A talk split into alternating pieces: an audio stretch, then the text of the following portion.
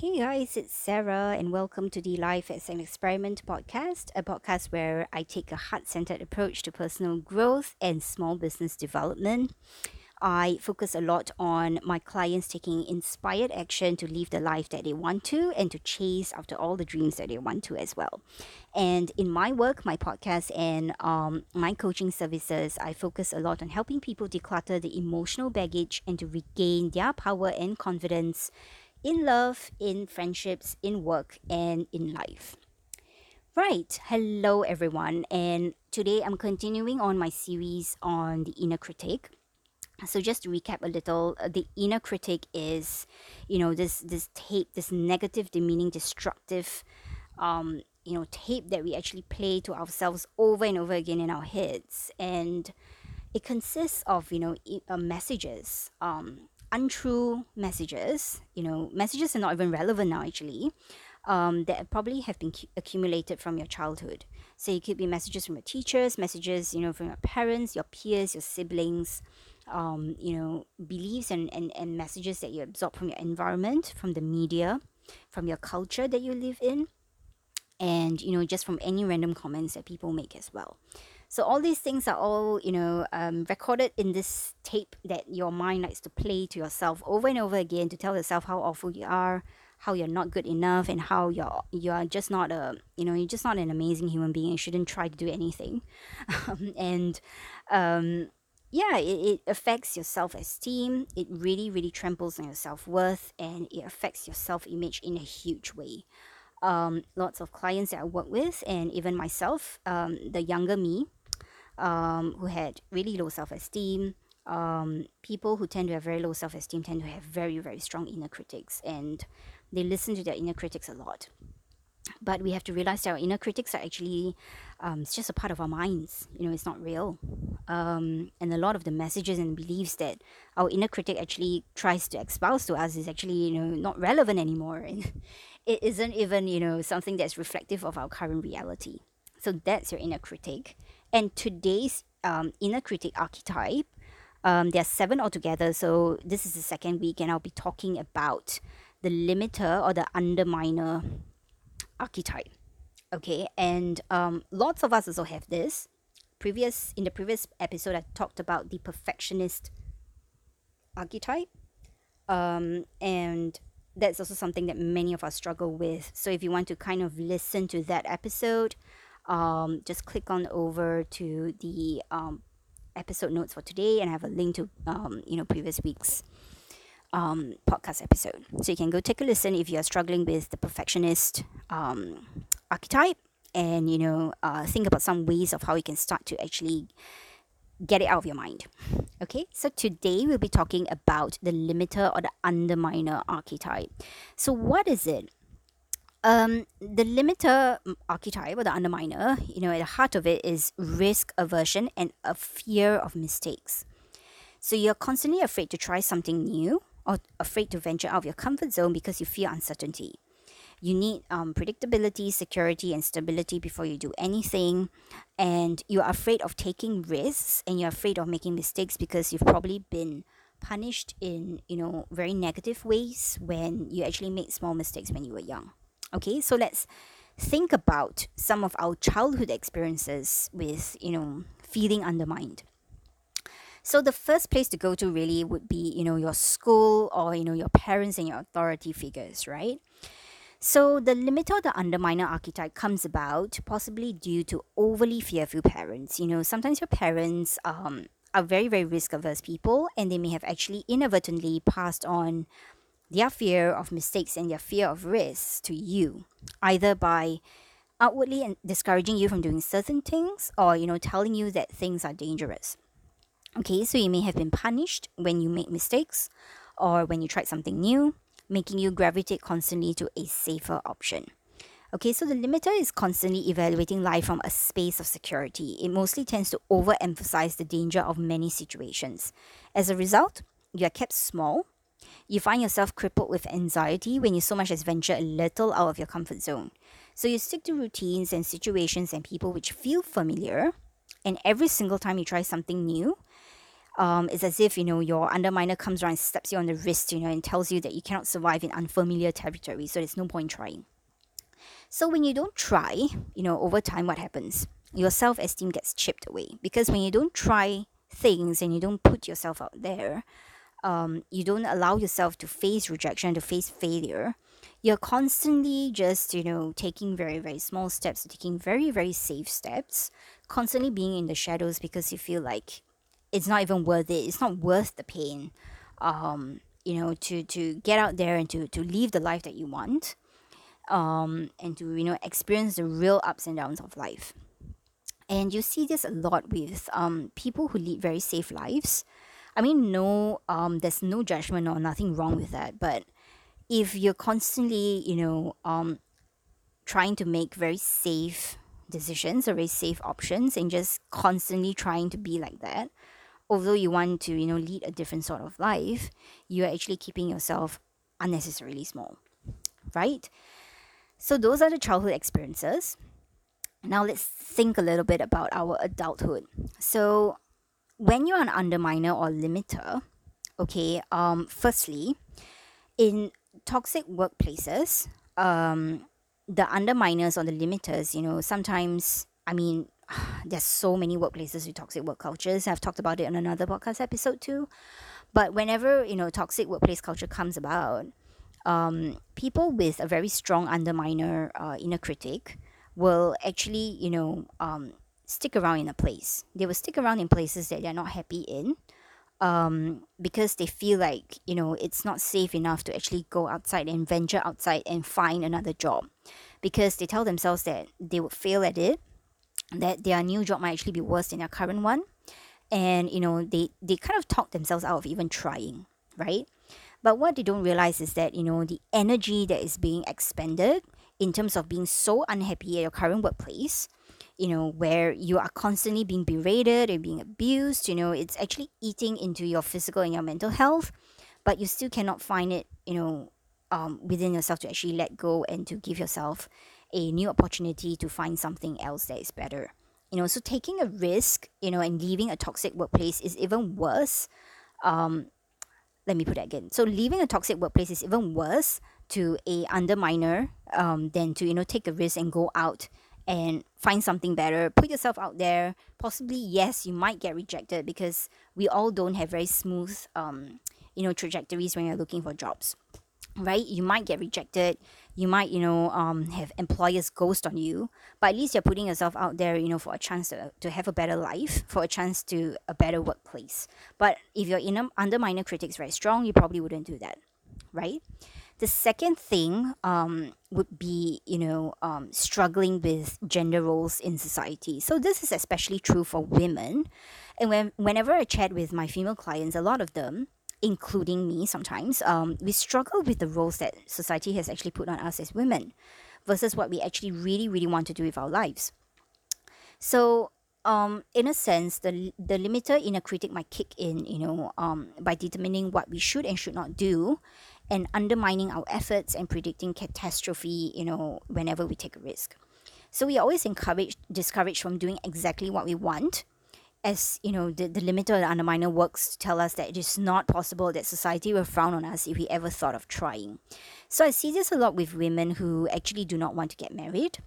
They um they do not want to actually have kids even after they marry they do not want to do a lot of things. But you know society and their their in-laws and their parents actually expect them to do that um you know because they have this um pressure from peers who are actually married to you know get them to you know go and get hitched themselves. They start to feel a sort of you know constant internal conflict and struggle in terms of you know i want to actually lead my life this way um, but society and everybody else is telling me to lead it another way. So your underminer will kick in and tell you that you are you know you are bad for wanting to do um, the things that you want to do. You cannot succeed at the things you want to do anyway. So why don't you just you know lead your life like every other woman in society? Um, blah blah blah. So i do get this a lot as well you know where people are like this sort of uh, especially my culture this sort of underlying sort of implication you know when you are like in your 30s and you're not married you don't have kids and you're leading a single you know free and, and easy life you know people get very judgy about it um, whenever I'm not someone that actually is very keen on having kids, I'm not even really, really keen on getting married. But you know, sometimes people will be like, "Oh, you know, but you know, imagine all the things that you actually miss out, you know, when you don't have kids, and um, all the amazing stuff you actually miss out being married to someone." Um, I don't know. Th- these are things that actually don't appeal to me, um, and um, I've been very fortunate that my parents don't put a lot of pressure on me to to do all these things as well because it's not something I want to do. I feel that I'm not on this planet to actually procreate or whatever. Um, I'm here to do something else. And I very strongly believe in going after your dreams. And sometimes it might seem a little bit selfish. Um, if your dreams are to have kids and, and to have a family, that's great. Um, but, you know, equally, if your dreams are actually not to you know not to have to balance all the familial responsibilities and you know to do your own your own thing and to you know get busy with your career that should also be equally valid. But i feel that a lot of um, women in particular struggle with that. And we feel you know the the inner critic sometimes comes out and tells us that you know we will fail at whatever we are trying to do because we are taking you know decisions that are very different from society. Um, and so on and so forth, right? So it could be, you know, you struggling with your role in society. Um, and sometimes, you know, as adults, well, you know, everybody says that, well, you know, if you grow up, you know, you hit 25, you're supposed to have your life all figured out. You know, you're supposed to know all these things. And, you know, there's this implication, you know, that if you don't know stuff, you know, by the time you hit 30, you know, there must be something seriously wrong with you. Um, that's the message that society likes to tell us, but I strongly, vehemently disagree. because when I was 25, um, I was still, you know, really young. I was still navigating life. I was still navigating my jobs. I was still navigating romantic relationships. I still didn't know myself very well. Um, it took me, you know, till I was 29 or 30 years old to actually really understand myself really well and to really be open and truthful to myself about what I really wanted from life and sometimes these things you know it doesn't isn't something that you can figure out overnight. You don't figure life out overnight. And sometimes you don't ever figure life out even until you die. Um, life is just unpredictable and it's you know we are here on this planet for a different sort of experience. And um, we all have our you know different purposes and different you know experiences to to, to go through in this lifetime o- over here. But you know sometimes life also makes us very indecisive because you're always having to make decisions. So what a limiter, the underminer does is then it causes, you know, loads of anxiety and indecisiveness. You'll find yourself, you know, veering from one decision to another, unable to make a solid choice. Um, the limiter, the underminer is also really, really good friends with um, analysis paralysis. You know, ensuring that you can never be sure of the choices you make because every single choice has a, a type of failure, right? I mean, every choice and every decision that you make in life um, to quote uh, Carolyn from from the Killing Eve series, I think it was season three that she actually made this comment. You know, life is a series of trade offs for all of us, right? Um, and it's you know every decision and every choice we make has some you know not so nice aspects of it it has some really really positive amazing aspects as well it's the combination of positive and negative aspects that you are willing to take the trade-offs that you're willing to make right but the limiter, the underminer, will never allow you to make that. So the constant veering and indecisiveness will be accompanied by a lot of stress and anxiety, and you'll feel absolutely emotionally drained whenever you have to make decisions, right? And indecisiveness, um, from an energetic standpoint, it actually really, really drains you of energy because you're constantly, you know, um, faffing about, thinking about like, oh, um, option A. Then after what? No, no, no. Option B. No, C. No. Um, I don't know. You know, all options sound good, so I will take whatever option that comes first. I actually had this um this problem just you know recently because I've been trying to change jobs and all. Um, so it, yeah, so I kind of veered between one option and the next, and you know, it's actually a sign of not really knowing what you want. And the limiter actually um thrives on this you know it thrives on a lot of what if statements to keep you small. Like oh, oh you know what if you leave and it is worse out there? You know what if you leave your job and it's actually even worse in your next job? What if you end up failing? You know what if you find yourself less happy than before? What if you have this? What if you have that? And all these you know what if statements that the limiter likes to throw out at you they are all probability statements. The limiter really has no idea if you will succeed or fail. But it chooses to focus on the 50% probability that you might fail but it forgets that there's a 50% probability of actually succeeding, right? So, those are the things that can actually come up for you, or like, you know, where the, in my experience, the underminer actually um, serves to actually undermine you. Um, and, you know, these are some things that you can actually think about. You know, if you're constantly someone who undermines yourself and who keeps yourself very, very small, you know, it, you, you, you, you know, you constantly find yourself not wanting to, to take risks or you want to, and then your inner critic kind of talks yourself out of it. Um, then yeah, then, you know, you have an issue, right? So, you know, it could be because, you know, you have received messages from young, you know, that you are not not really you know the ideas you gave are not really good so you know you you start doubting yourself and when you start doubting yourself and um you know uh you start doubting yourself and keeping yourself small you actually run the risk of you know not being recognized for actually what you're good for. You um unable to you know then because you're not putting yourself out there you're keeping yourself in a very small space and spiritually energetically that small space actually doesn't bring in a lot of abundance. Okay i, I just had this um, thought come to me. Um, because when you're keeping yourself very small you're actually blocking yourself off energetically and even literally blocking opportunities to come into your life. Because you constantly tell yourself that you will not be able to do it. Um, you know you um, the, the opportunity is, is just way too good for you. It's out of your league. Um, you know you do not you set a lot of limitations. You actually tell yourself that you know you block opportunities you block people from coming in. And when you block opportunities and people from coming in you block the abundance that comes in with it as well. Because opening your doors and you know not limiting yourself but putting yourself out there will actually attract more um more of it. So when you put yourself out there, um, of course, you know, that there will be, you know, rejections and failures along the way.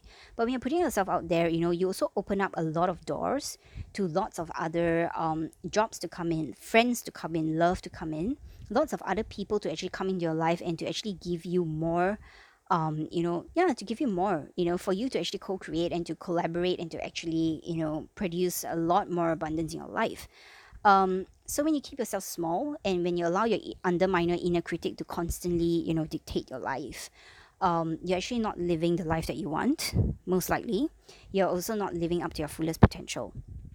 And for me, as someone who, you know, I feel that um, I'm someone who actually really, really, really very strongly believes in living your dreams and in living the life that you want and in just doing what you want and really going after things that you want to. I feel that it's incredibly sad whenever I hear people say things like, oh, you know, they just give up on something at such a young age because, you know, sometimes you just give up totally on life because, you know, not not in a in a literal way, but you know, figuratively give up on opportunities because they feel like, oh well, you know, probably can't do it anyway, so why bother?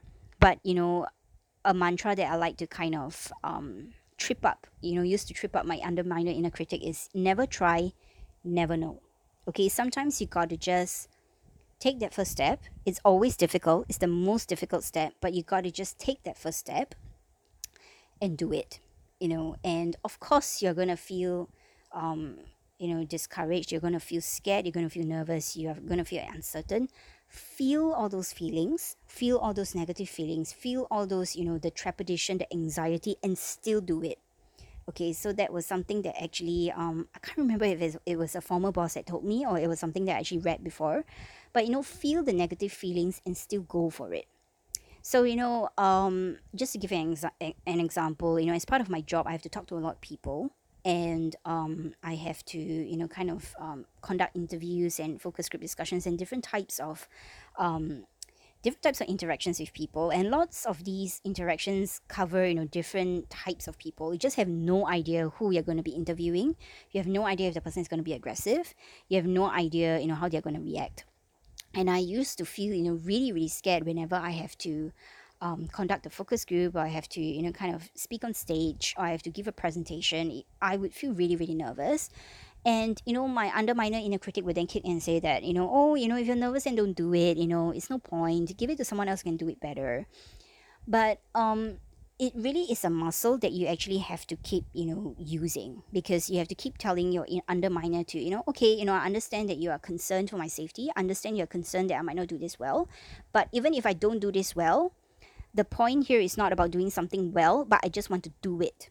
Okay? It's not about you know doing a perfect job. Again you know going back to the first archetype that we talked about last week it's not about doing a perfect job it's not about doing an amazing job it's about just getting out there and doing it because once you get out there and do it like i said it will open doors to a lot more opportunities so whenever i got on stage and i presented I'll be shaking, you know. I'll be so nervous. Sometimes I couldn't even sleep the, pre- the previous night because I'm someone that gets very, very excited when I have to talk to people. Um, I'm not naturally, I'm more of an ambivert. I'm not naturally an extrovert, but um, so I do, and I do have that perfection perfectionist streak a little bit. So I do want my, you know, presentations or my interviews or whatever to go well. But sometimes, you know, you just have to just do it. Know that you would do it. Believe in yourself and take that first step it might not be a perfect first step. We're not going for perfect here. Um, it's just to take that first step, feel all the anxiety, all the nervousness, you know, go through all that, feel that, and do it, and you'll be fine. Um, the thing is that your inner critic always thinks that you won't be fine, but the thing is that I've always done something that um, I always thought that I, I would ruin something, but I've never actually ruined it. I've always, you know, kind of came out actually feeling very, very happy and very satisfied myself for actually taking that first step. So, you know, if you're struggling with the underminer the limiter inner critic, just, you know, um, just tell you to shut up first. shut up and sit down and that, you know, you want to try because never try, never know. And you yes, you'll feel all those, you know, negative feelings, the, the, the I wouldn't say negative feelings, but anxiety, know, butterflies in your stomach and all that. Feel that and still do it. Okay. The the re- results will be amazing. And even if it's not amazing, you know, at least you've got to go out and try. And once you start trying something, it's very difficult to stop, right? Um, it's just a muscle. You just have to keep doing stuff, taking small risks, calculated risks, if you can. Um, making mistakes in a small way, mistakes are fine. You know, everybody makes mistakes. Everybody, everybody on this planet makes mistakes. So you're not, you know, um, you're not trying to be someone special who doesn't make mistakes, right? All of us make mistakes, and um, you know, when you take small risks, the the mistakes will also be a bit smaller, and you would then learn from that that lesson, and then do a better job the next time round. Right. So if you struggle with the the underminer inner critic, I hope that this actually um has helped you. So if it has um helped you, please um um, yeah, I hope this helps. And if you feel that it's going to help a friend with the same problem, please forward on this uh, podcast episode to them. And also rate and review um, on all the different uh, podcast platforms that you actually get this podcast on. It will definitely help um, reach more people. Right, so take care of yourself, and I'll be back next week with another inner critic archetype. Take care, guys.